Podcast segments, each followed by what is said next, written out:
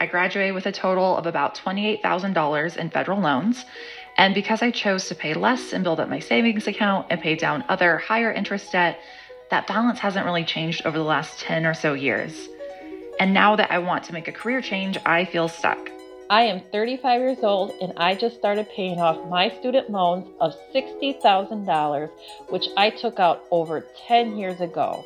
When I think about planning for the future, I feel trapped by my student loans.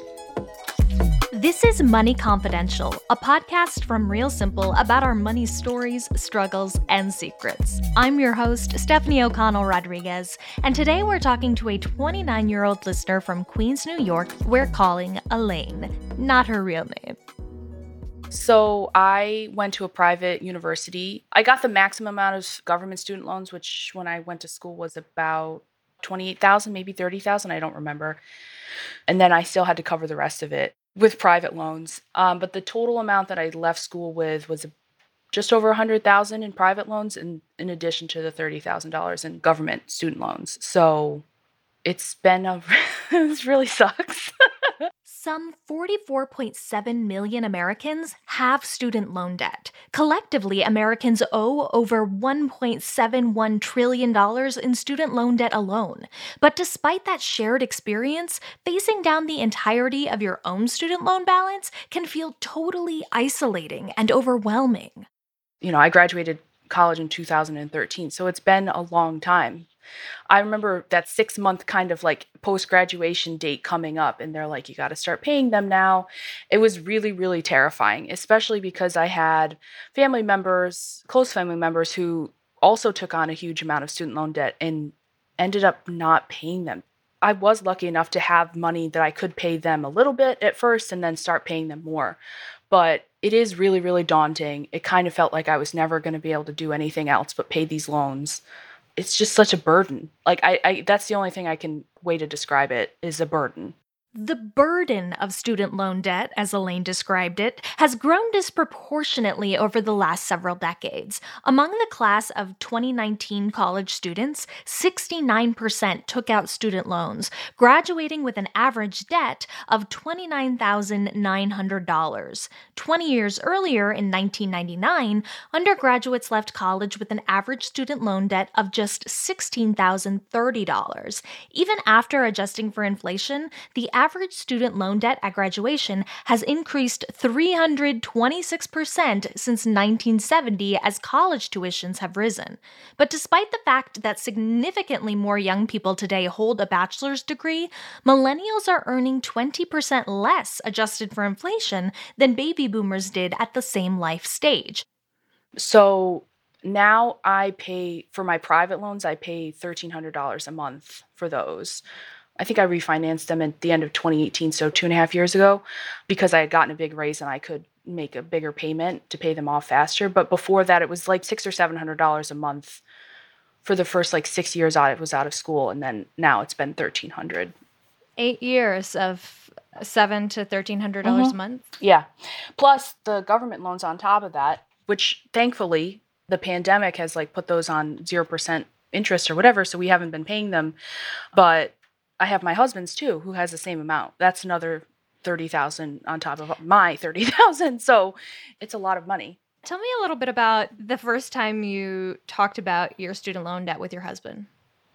The biggest fight we ever got in was about his student loans because I found out that he hadn't been paying them for a year he just didn't make the payments because he was making a lot less than I was. But I was really frustrated because at the time I was I had like my day-to-day job and then I was making a lot of money as a freelancer and I could have easily covered those payments for that year and it was before we were married, but I was like I am terrified of doing anything with you because your financial position is like your credit score is super low now, like all that kind of stuff like, you know, it's like a big snowballing effect. Are there any things you wish you'd done differently or money mistakes you feel you made? Well, I could say going to college, but I don't necessarily think that that's true. I knew how much money I was taking on, but I was also aware of the fact that if I didn't go to college, I wouldn't leave my hometown and I wanted bigger things. So I wanted to move to New York. I wanted to live here and get this job doing whatever I wanted to do when I was 17 years old. Like I knew that it was going to be a lot of money to take on, but I also knew that I didn't really have a choice. At least I felt like I didn't really have a choice. It sucks that that's kind of the system that we were in. I graduated high school in 2009, middle of the recession, all that kind of stuff. And it was kind of a gamble anyway to be like, well, am I good? Is there going to be anything on the other side of this anyway? It ended up making sense and being okay. But at the time, is that a smart decision for a 17 year old to make? I mean, $100,000 in debt. Even if I was to take on that much now at 29, I'd be like, I don't know about that. It's really painful to be spending that much money every single month that is going toward your past and not your future. I wonder what that feels like and what concerns that brings up for you. I think now that we've gotten to a place where we can do both, pay for everything, our debt and all that stuff, and start save. We've started to save for our our future. That's what makes me feel more optimistic now. Is that there's a light at the end of the tunnel. I mean, it's only been a few months that we've been doing this, but it's honestly exciting to put it towards something. You know what I mean? Like having uh, net worth or something. I mean, though technically it's still negative because of our debt, but like having accounts that have money in them is really nice as opposed to money that I owe. But still, I'm like, is it enough? I'm always afraid that I'm not going to have enough, basically, for the future. And this is a big problem for me, like in general. It's like, am I going to have enough for this house that I really want? Am I going to, after that, have enough to have kids? Am I going to have enough to live after I retire? Like all that stuff. It's a constant, that's just like my personality. It's like always worried about five to 10 years from now. And especially with money. So I don't know. Elaine's anxiety around her student loans and finances in general is also not unique. A 2018 study found that 74% of millennials feel daily stress related to their student loan debt, with many reporting that their student loans have a significant impact on their ability to meet their other financial goals. From saving for retirement to buying a home to having children, many millennials report putting off major milestones because of their student loan debt. If you were to have a setback, that meant that you couldn't pay off your loans by your target date. What would that mean to you? It would be really heartbreaking because it kind of like feels like a domino effect because I can't do everything at once. I can't save for this house and have a kid. I do wonder though if there's something about challenging the notion that it's a dominoes these milestones, paying off the debt, the house, the kids versus is there a way in which these things exist in tandem. I think I get that. I want it to be done with. I want the debt, especially, to be done with. I'm sick of it. And I think when that giant debt, my student loan debt, is paid off, I don't know what I'm going to do. I'm going to like throw a party of epic proportions. You should. Like, I think you should. I know you talked about like having a party if your student loans were paid off, but how would you feel? Like I'd accomplished a really hard thing. Um, really proud. I was just thinking about like sitting in my mom's office in her house, and I just remember her, you know, sitting there with me and like trying to make this thing happen because that's all I wanted was to go to school and go to New York and, um, you know, get a job in film. I wanted to be a screenwriter she had been told by one of my teachers at school who did not like me very much. She told my mother that it was a waste of money to send me to college because it was, I was, you know, wouldn't be successful basically. Um, and my mom basically told her off and was like, You're just ignorant and stupid and yourself and you have no idea what you're talking about. You don't know my kid and all that stuff. And my mom was determined to, my parents, both my parents were determined to let me do what I wanted to do. And so paying off that debt is a vindication of that. Yeah. You think your mom's going to be really excited? Yes, she is. I think, I don't know, it'd be really cool, I guess. I don't know, just like very basically, just very relieving, be very cool, feeling very lucky that I was able to do it and, um, you know, at all, let alone in such a short amount of time, 10 years after the fact. I just, I'm really looking forward to that day can have one of those headlines like I paid off a hundred whatever thousand dollars in six years or whatever it is. Yeah, and my parents didn't do it for me, and I pay my own rent and all that stuff. I think that's the other thing too. Like, a big thing I struggled with when I first started working in New York was not understanding where the money comes from for other people. Mm. My first job was at the New York Times in the newsroom. And I just remember going, meeting all these people who, A, I didn't realize were in their mid 30s. I was 21 when I started working there, and I thought everyone was like 25. They all looked so beautiful and young and talented. And then you start to like know them better and they come from family money or they, you know, have been just older and have been working for a long time and all that kind of stuff. So that was one of the biggest most important things I learned that like my story isn't the same. I'm from a really small town and a really small family that doesn't have a lot of, you know, family money or anything like that. So it is a big deal to do what I've done, to go to college, to pay it off, to live here.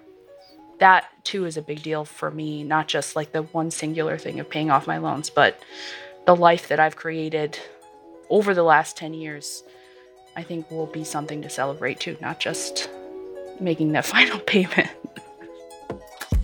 After the break, we talk to a personal finance expert who paid off over six figures of her own debt, her recommended strategies for Elaine, and anyone else doing the same.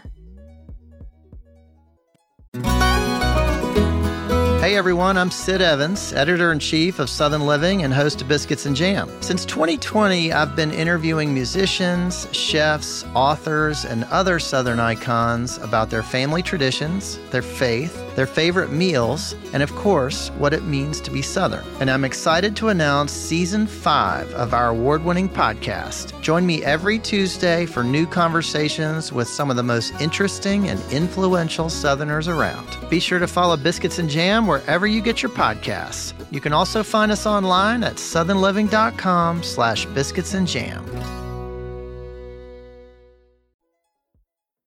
Back in 2000, one, I had $100,000 in credit card debt alone. I paid it all off in three years. When I got out of grad school at USC in Los Angeles, I had $40,000 in student loans. It took me over a decade to pay off my college loans. And believe me, I was not born with a silver spoon in my mouth at all, okay? My mom was a secretary, my dad was a shoe shine man. So, in my family, very little means and loans is how I financed my college education, especially my graduate school education. Lynette Khalfani Cox is a personal finance expert and author of 15 books, including the New York Times bestseller Zero Debt The Ultimate Guide to Financial Freedom. So, I want to take this back a little bit because student loans don't start at graduation, they start before college. And I want to talk a little bit about what are the things we should be thinking about when we're making decisions about our education and how much to invest in it. Well, there's a lot to take into account before you sign on the dotted line and agree to use a loan of any kind to finance higher education. But unfortunately, a lot of us, we make these choices when we're essentially like 18 years old. So, among the things that people should take into consideration before they finance uh, college education is what the expected returns are going to be in terms of their own career path. So I do think it makes sense to have loans if you absolutely need them that are commensurate with what your salary expectations will be. Uh, the tricky part is that we know that most folks, especially in their early 20s, once they graduate from college, tend to vastly overestimate what their starting salaries will be. And they also underestimate what their beginning household bills will be. I think the framework of thinking about our education as an investment that needs to have a commensurate return is not something I ever heard before going to college. It was like, go to the best school you get into and somehow it's going to magically work itself out. Another thing that I see a lot of professionals dealing with right now, especially in the pandemic, is thinking about going to get their master's degree or go back to graduate school and considering whether it's worth the cost. And I do fear that some of it comes from this idea of I don't know what else to do. Yeah, I think I agree with you. Some people, like you say, who are, you know, in their 20s or 30s, really might be kind of stuck or feeling like, huh, is there something better than what I have been doing? Or, you know, I've tried this out and I didn't really like it as much. And I don't really have the knowledge or the background that I need. I want to try something new, so maybe I should go to graduate school. But oh, by the way, it's going to cost me a small fortune to go ahead and get that advanced degree. So I do see that a lot as well. And I do think it's in, in part due to people wanting something different in terms of challenge, a shift, or some level of satisfaction because they might feel like, eh, I, I kind of tried this and this is what I thought I wanted when I was like 18, 20 years old. You know, now I'm 30 and I'm like, this this is not quite it. So I, I want people to be mindful that it you don't automatically have to have an advanced degree for every line of work in every profession. In this episode, we were talking to a listener that we're calling Elaine. But one thing that came up in my conversation with her is just how vivid that feeling was for her six months after graduation date when that first student loan payment came due, and just the fear and overwhelm at that moment. So, what are your strategies for managing just the total enormity of those kinds of numbers and feelings? Well, the emotional side is one thing, and then the financial side is another. Let's deal with the emotional first. From an emotional standpoint, I want people to not feel overwhelmed and to realize that they're not alone. I do feel that in general, it's worth it to get a, a college degree, but I do feel like part of it is a little bit of a reckoning to think about the ways in which we've sold the American dream, right? Mm. And part of the American dream is I want a house, or I want to go to college, or I want to send my kid to college. And those are great, lofty, aspirational goals. And I think that they're great goals.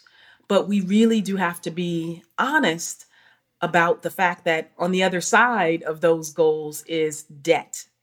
Because most people cannot afford to buy a house in cash outright. Most people cannot afford to write a check for tuition outright in cash. And if you're trying to tackle this now when you're kind of 20s to 40s, know that it is surmountable.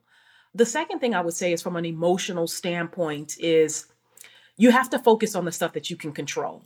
Mm-hmm. So sometimes debt itself, the overwhelm that people feel is often tied to the powerless feelings or the feeling like, geez, this there's just so much up in the air, so much I can't do. So, you know, again, take a deep breath, kind of emotionally do a reset and understand that you're going to approach the problem in a methodical, step by step manner, kind of thinking about what you can do, what you can control, and the stuff that is within your purview that's you know not based on the economy or on the stock market or you know what others might do etc take a deep breath pause and say okay i'm going to conquer this. What do i need to do? And then that leads us to the practical and the tactical some of the strategies around financially getting your arms around your debts.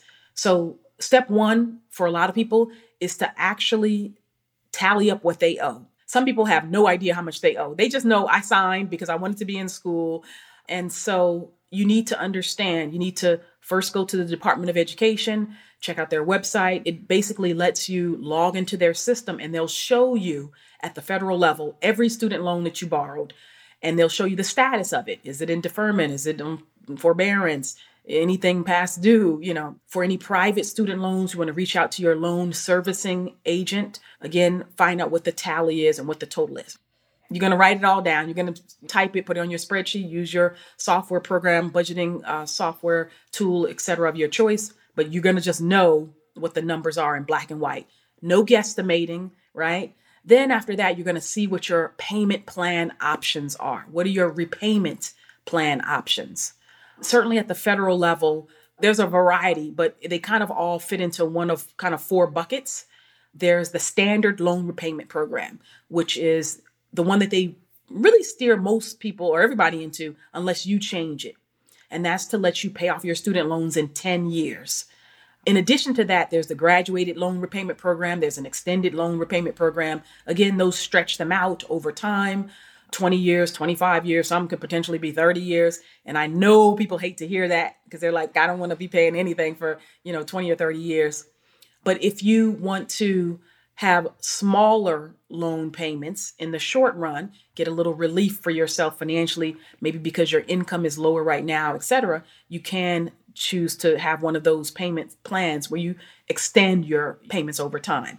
Trade off there is to know that yes, you're going to be paying more in interest over time, but your monthly payments um, in the short run will be smaller. And so that might feel a little better for people in terms of cash flow. The fourth sort of rough category is around income based or income contingent loan repayment options. And again, these are all based on your federal student loan options. You want to reach out to your lender again on the private student loan side. Those tend to be a little more standardized, a little more rigorous, um, which is why I said before that you want to know what you're signing up for in the beginning. So, from a strategic and kind of a tactical standpoint, you're going to figure out what you owe, you're going to see your loan options, and then you're going to assess like what plan makes sense for you, right? And if you really know, like, okay, well, it's just that I'm new in my career and I do have a job, but um, you know, I don't get paid a ton of money and I have a lot of other bills because I'm in some new city or I'm just starting out, then uh, one of those loan repayment programs that's tied to your income actually might make sense because you get to kind of scale it over time. As your income rises, so do your uh, monthly payments. And so that's good for a lot of people. But again, you're going to assess and see what kind of makes the most amount of sense for you.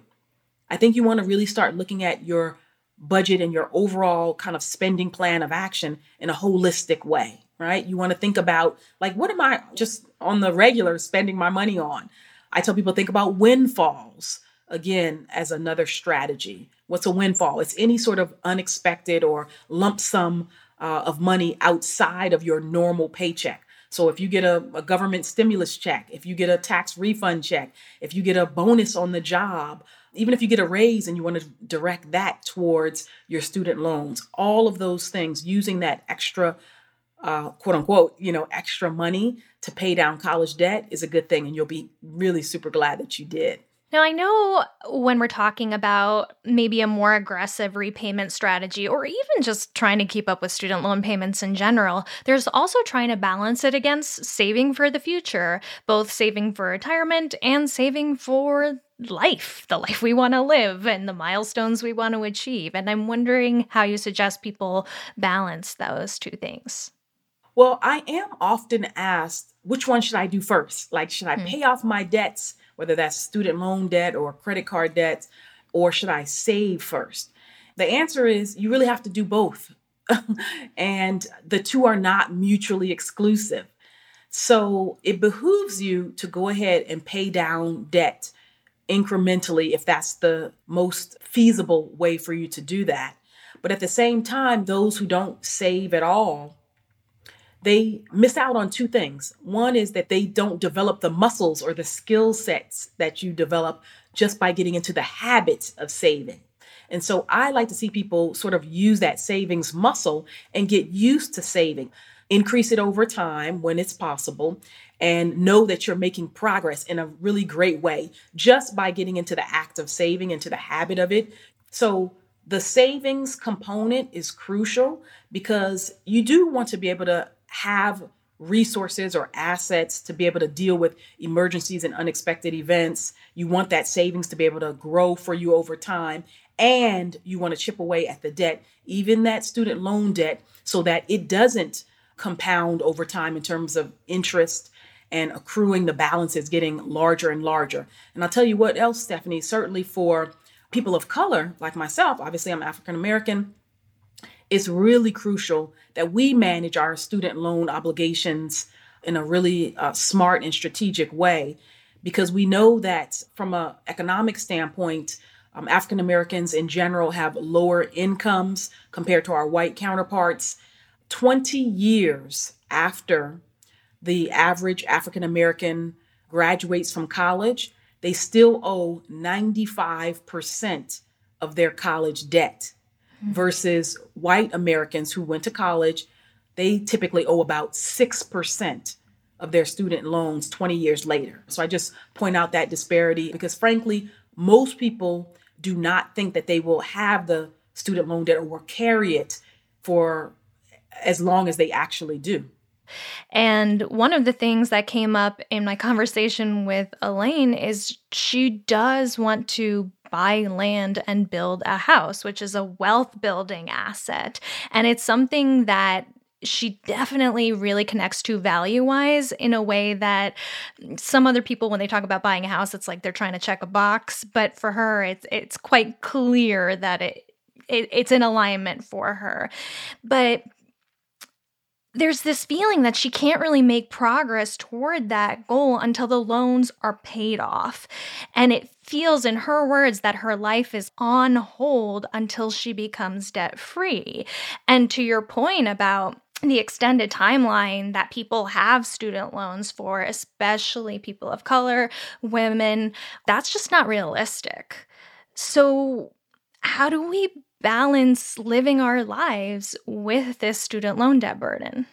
I really would encourage people like her and your other listeners to understand that for the vast, vast, vast majority of the population, it's not going to be possible to do it like sequentially, right? If you only wait until you do one goal and 100% conquer that goal, then you go to the next thing and then the next, you'll push your timeline out so far for reaching so many other goals that it probably won't be as much satisfaction, utility, or just sort of happiness in terms of having achieved the goal. So, again, I encourage people to kind of reframe and to think about how they can do things in a way that is positive, possible, and practical for them simultaneously. So, what can they leverage in terms of what they're doing right now? How can they make their dollars count for them right now? If you have not yet um, signed up for your employer's uh, retirement savings program on the job 401k or 403b 457 you know depending on the type of work that you do et cetera, and your employer is offering a match of some kind you're not leveraging your savings dollars to their maximum potential. And that's just one little shift that you can do. Well, it's also kind of illustrating the point about if we're only focusing on our debt, all of our financial efforts are backward focusing. Instead of with savings part of it is just like an emotional cue to to move toward the future to move toward our excitement to move toward our values and our goals this thing that came up for Elaine is that she's actually made a lot of progress on paying down her debt, and it's been really incredible. She had $100,000 in loans, and she can see the light at the end of the tunnel a few years out. But what she describes now is this constant anxiety around having enough for the future. So, how do we start to move forward and let those feelings of anxiety go? Well, I think Elaine has done amazing to pay off $60,000 worth of student loan debt. That is awesome. Um, is she at zero yet? No, but she's made tremendous progress, and I really would applaud her. And maybe sometimes it's just hearing and knowing and understanding, either from a financial expert or from others, that what she's accomplished thus far at the age of 29 is really quite impressive. I mean, I wish that I had done like she did. I took forever to pay off my student loans and I had considerably less. I had $40,000 versus her $100,000. I share about my own past that I went through a divorce and that I had to pay my ex alimony and child support. And so, because I happen to be a positive, optimistic, glass half full kind of person, I frame it in the context of overcoming and going past obstacles and things of that nature. And so, I do tell people the point of awareness is uh, really crucial up front to recognize, like, Elaine, girl, you're kicking butt. Whether you're at the start of your debt repayment journey and just trying to figure out how to get started, or like Elaine, managing the anxiety of the precarious balance between saving for the future while working to pay down your past debt, it's critical to remember these truths. You are not your debt. Your net worth does not dictate your self worth. Where you stand today is not permanent and it does not control where you can go in the future. And you are most certainly not alone. While debt does not have to be forever, it's hard to make a plan to pay off your debt until you know exactly how much of it you owe. So if you haven't already, take stock of exactly what you owe, to whom, your minimum monthly payments, and your interest rate for each of your debts. Once you have all of that information, you can better consider all of your repayment plan options putting together a concrete step by step plan for your debt repayment based on things you can control and what plan works best for you can help you live your life empowered and excited about your future instead of feeling trapped by your past debt. Remember that the process of debt repayment and saving for the future, or the things you want to do in the present, or even just your own happiness and peace of mind, do not need to be mutually exclusive. While debt can undoubtedly be an emotional and a financial burden, we can acknowledge and celebrate every step of progress we make and learn to take full satisfaction in the lives we're building alongside our debt repayment journey, knowing that our lives today are just as valuable and worthy as life after debt freedom. This has been Money Confidential from Real Simple. If, like Elaine, you have a money secret you've been struggling to share, you can send me an email at money.confidential at realsimple.com. You can also leave us a voicemail at 929 352 4106. Money Confidential is produced by Mickey O'Connor, Heather Morgan Shott, and me, Stephanie O'Connell Rodriguez. Thanks to our production team at Pod People Rachel King, Matt Sav, Danielle Roth, Chris Browning, and Trey Boudi. If you like what you hear, please consider leaving us a review on Apple Podcasts or telling your friends about Money Confidential. Real Simple is based in New York City. You can find us online at realsimple.com and subscribe to our print publication by searching for Real Simple at www.magazine.store. Thank you for joining us, and we'll see you next week.